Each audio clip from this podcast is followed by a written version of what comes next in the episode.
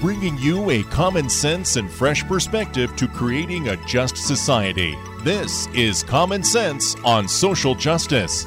You'll get equipped with the tools you need to carry out social justice right where you are. Now, here's the host of Common Sense on Social Justice, Michael Davis. And thank you for joining us today. I am excited that you're here with us again. And uh, again, I've got a special guest in the studio with me today, a good friend of mine. Uh, who I've come to respect and and appreciate. And the first time I met him and heard his story, I knew immediately I had to get him on a podcast. I'm thankful that he agreed to it. So this is my friend David. David, welcome to the podcast. Thank you for joining us. Thank you for having me. So, in these next three episodes, we're going to be covering religious injustices, religious persecutions, and how that religions have historically been persecuted. But the reason why I have David here is that he's here uh, in the United States for the very fact that he had to escape religious persecution because his government was uh, severely persecuting him and his family. Uh, simply because of their faith, and uh, David and his family belong to the Baha'i faith. And uh, as part of that, that was illegal in his homeland. And we'll get into his story in a little bit. But uh, the sad fact is, uh, historically, religions have been persecuted. Uh, mostly by governments or empires. Uh, you know, you've got the very ancient times uh, the Hittites and Canaanites and the Egyptians, and, and the way that uh, what happens is empires will grab hold of a set of their gods or a set of ideologies, and then whoever does not line up with that is just out, out of luck. And and then in the Roman Empire, you know, you see the Christians especially being severely persecuted. The Jews were persecuted. Although the Jews uh, sometimes tried to, pockets of Jews would try to get along with the empire, while others said, no, we can't do that. And then the Christians uh, could not go along with the ideologies of the empire. And then you've got other groups as well. And then, but sadly, in the 20th century, in the 1900s, which is where David experienced his uh, persecution from the government. Statistics show us that more people died uh, as martyrs in the 20th century than in all the previous centuries combined. And so that was a bloody century. And of course, we know now that it's going on again. Uh, we see uh, the Al Qaeda and the Taliban uh, putting an end to the Catholic Mass in, uh, I believe, Afghanistan for the first time in history. The Catholic Mass is not celebrated because they have put an end to the Mass. Uh, we see now the Taliban taking back over Afghanistan. Uh, now women have lost their rights once again that they had gained finally, and on and on it goes. But uh, David, uh, again, welcome to the show, comes from an area that historically has been known as what? It used to be known as uh, the Persian Empire. Yes, and now what is it called? It's called Iran. Iran. So what we have grown up, I was born in 1972. I've always known it as Iran, and so, but you knew it as the Persian Empire, uh, and and uh, anytime it seems that oppressors take over an area, they'll change the name of that. So, for example, India uh, has not always been called India. That's only a recent development. It's been called by other names historically, but the British changed it to India. As we know, the British ruled India for quite some time, but many places have had their names changed uh, by oppressors. But uh, but you've historically knew it as the Persian Empire. So to give us an idea as we get into your story, uh, what was life like growing up in the Persian Empire? Oh, when I was a very young child, um, I would say, um, not a teenager yet. Uh, life was uh, really good as long as I remember. Uh, we had everything that uh, you know we could think of. The country was pretty rich, and we had all the fancy uh, technology in the country, uh, fancy cars, uh, fashion. Um, felt like uh, one of the best places to be at. So it sounds like modern day Dubai. And, yeah. So from what I understand, though, that uh, in research and talking to you, that the form of government that you grew up in and was there historically was like a king and queen form of government. And then uh, the government changed. There was a revolution, and uh, the whole form of government was taken over by some extremists. So, what happened to you then? Well, I was uh, 11 when that happened, hmm and um all I remember was that uh, slowly, slowly, um all the uh, religious minorities Mhm. started to be uh, prohibited from their activities. Mm. uh, a lot of um Jews and Christians uh, who I knew, uh, including Baha'is, they were not allowed to have their gatherings, uh, teach their faith. So that was the beginning of it. Mm, wow. And so they began to exclude all these groups, no, no particular group, just religious groups that didn't line up with the ideology uh, of the new government. So uh, tell us a little bit what happened with your family.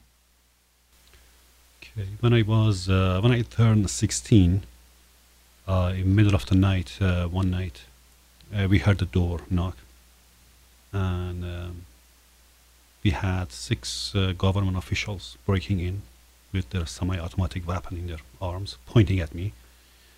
And uh, what they wanted was that they wanted to uh, search the whole house.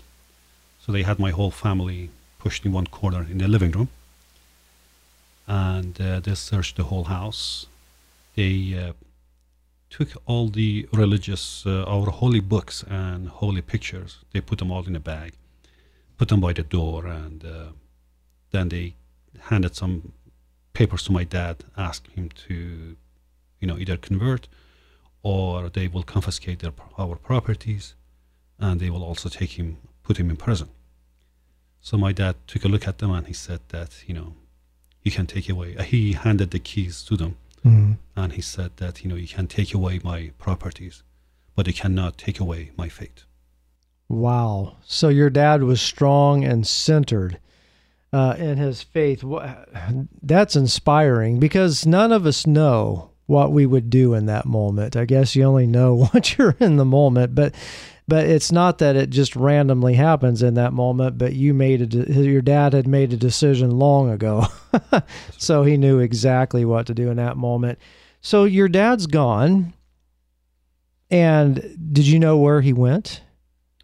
No, they uh, when they took him, they said that come to the uh, that organization that they named it order to uh, get uh, so they can have a have a visit with him. So for almost two months, we kept on going there a few times a week, and we had to take the bus to go there because Mhm. it was in a different city. And uh, they will claim that they have no clue what we are who we are talking about. They don't have such a person. Oh wow. So we don't know what to do. So what are you what's going th- through you and your family's minds? I mean, you have no clue where your dad's at, your mom has no clue where her husband is. What is going through your mind during that time? Um, it just trying to remember, but uh, something didn't seem real, and life just was like, is it real? Is this really happening to us? You know, we, oh, you know, I have five. We are five brothers and sisters, Mm. my siblings. Um, we had such a you know um fantastic life. We were comfortable, and life was you know easy.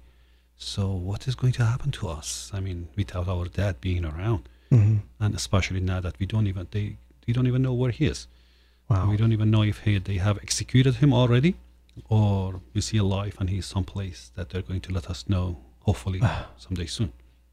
What a lost feeling. I mean, you don't know if you're in a dream or reality. Wow, that would yeah, what a what a time. Now, what happened to you? Because you're what 16, you said. So what happened to you? Um, well, after they uh, took my dad away that night, uh, I suddenly became responsible for a life of six people in, in my family. Mm-hmm. I had to work uh, two full-time jobs so my family can survive. Um, nothing like the dream that I used to have. Yeah. Yeah. And uh, in the next episode, we're going to get more into your dreams because we want to talk about this because it's a powerful moment for me and the times you've shared your story with us. But you're 16. You have to step up and be the man of the home now.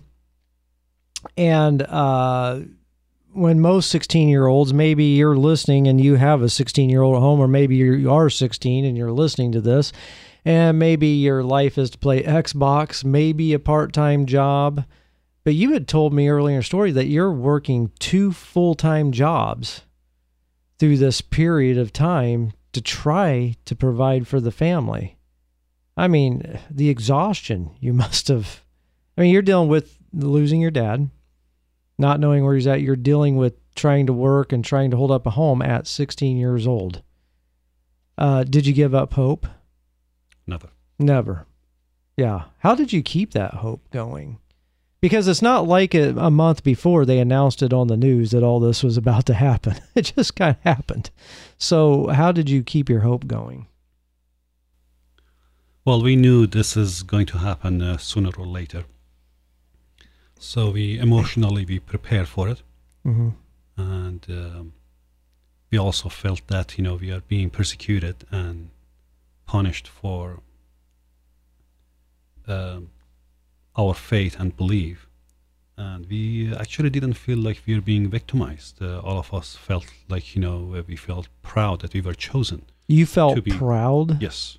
Proud wow. to be chosen, to be part of this movement, uh, to bring, uh, hopefully someday it will help uh, to bring uh, more peace and unity on earth. Mm-hmm. Yeah, it's always been amazing as I've studied the persecutions in history. You know, you would see Christians being fed to the lions in the Roman Colosseum. So just like we have football games, they would have games watching Christians being fed to lions. These Christians very bravely would just speak up with great joy. Hey, what a great this thing this is. I get to die for this faith. And you're you're experiencing the same thing. This this feeling like you're not the victim, but you're actually in a high position. wow, what an inspiration that is. Uh, now you're 16. A uh, few years later, uh, so you're working two job, full-time jobs trying to keep the family together. A few t- uh, years later, you were able to get to the United States. That's right. Two years later, they released my dad from prison, and then a few months after that, I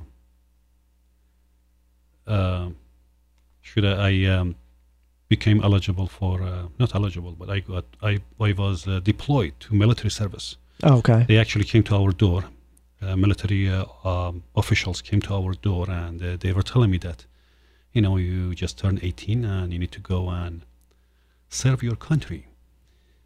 While I was asking that, you know, I have okay. no rights in this country, absolutely no. You rights. took my rights, but That's you want me to serve the country. Okay. serve the country. So yeah. is this can I be also exempt from this too? Just like the way I was exempt from college and yes, work and all that. Yeah. They said no. You either um, go serve uh, in the military or you will be behind bars for a long time. Wow. So I decided to just go with the draft. Mm-hmm. Yeah. So you did serve in the military? Yes. For some time? And then uh, I'm just I I'm sorry. I'm just trying to wrap my head around all this because this seems I don't know if I would fall apart in a situation like that because I've had far less difficulties in my life here in America and complained like a baby about my far less difficulties and yet you're just keep going going going in all this. Now you're in the military. What's keeping you going now? Well, what kept me going was that it seems like uh, I just have to hope that I will survive that two year mm-hmm. service. And uh, I did, even though if I was hit by um, grenade and a chemical bomb, I survived both events. And two years later, when I was done, um, uh, you know, same story. I realized that I have no rights to go back to college, and uh, same thing with uh, job opportunities. Nothing there. So I decided to uh, leave the country. Yeah. Now we're we're telling your story after the fact. You know how the story turns out. But at that moment you had no clue how the story was going to turn out. You had no idea how your life was going to become. And we'll get more into that in the next episode. But you come to the United States and uh, um, did you know the culture, the language of the United States when you came? Absolutely not. Nothing. Uh, during my time, the learning English in Iran became uh, illegal. Oh. So as a teenager, I was just about to start learning English at the school. Mm-hmm. Uh, they took away all those English words and English books. Ah. So when I came to the U.S., um, no, I came to the U.S. and with a lot of hope, but I only had the one set of clothing that I had on me, uh, about fifty dollars in my pocket, and I didn't speak the language. Mm-hmm. So I had to figure out how to um, survive and um, make a living. Versus, I grew up in a family that we never had, you know, never had to really Mhm. work for money. We So you come from from great wealth because you had told me that your family was wealthy, and even at uh, as a teenager, you had a lot of money in your own bank account, and then now you you have fifty dollars. You probably don't even understand even what fifty dollars means. No language, so you're you, you've lost no language, no money, no job. So where do you go from there? well, the only job that I could qualify for was uh, washing dishes at the restaurant, which I did until uh, two, three o'clock in the morning, and I went to college during the day, hoping for better days after I learned the language and learned some other skills.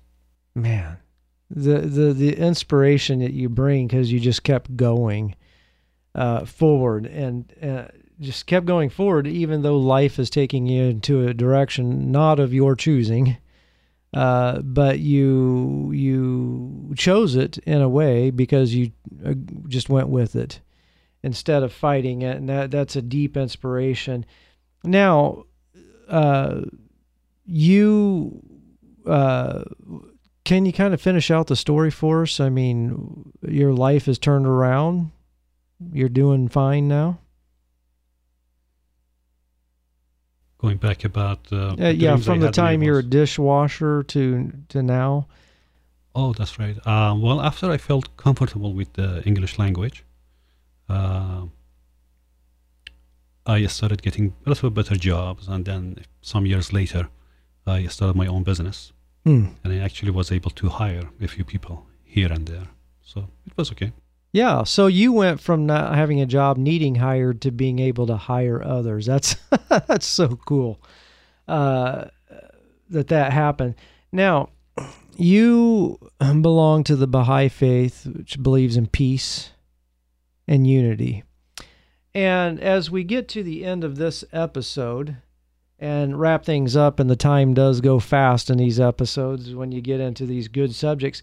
But why did the government, powerful, had a military, everything, why are they did they feel threatened by the Baha'i faith that was so peaceful? Good question. I don't think if anybody knows. yeah. Yeah. And yet they tried to, to stomp you out. Probably to promote their own religion. Mm-hmm. I would be guessing that, Yeah. but who knows? Yes. Now, uh, we'll be sharing later on on the radio station's website some information to uh, to learn more about David. The main thing is I want you to email us at the email address you'll get at the end of this episode, and so that you can get in contact with David if you want, because he does speak to groups and uh, shares his story. And so, if you would like to, to do that, we'll show you through the email how to do that. But uh, the main thing I want to say as we wrap this up, and I want to thank you for sharing your story first of all. My pleasure. It it's inspiring and in the next episode we're going to actually get deeper into it. But to just say that religious persecution is real. It's not something that just happened in the past. It's happening right now. As we are sitting in the studio speaking, there are people right now being put to death simply because they believe the wrong thing, or at least groups believe they do. And so uh, we need to pray for them for their protection, but we also need to to um, to to come to their aid in any way we can. Maybe there's somebody wandering around right now in your city that just escaped their country and maybe they need a place to stay. Or maybe they need a job, or maybe they need taught English or something. In some way, uh, people are really experiencing these difficulties. And I want you, as a listener, to step up and be accountable and to help people like David, because there's now young Davids coming into the United States escaping persecution in their homeland and they need you. And we'll show you in our third episode of this series how you can help them. But thank you again for joining us today. It's been a privilege, and we want to ask you to help create a just society right where you are. You've been listening to Common Sense on Social Justice with your host, Michael Davis. A common sense and fresh perspective to creating justice where you are. Share your comments and questions with Michael by emailing sjcommonsense at gmail.com. That's sjcommonsense at gmail.com.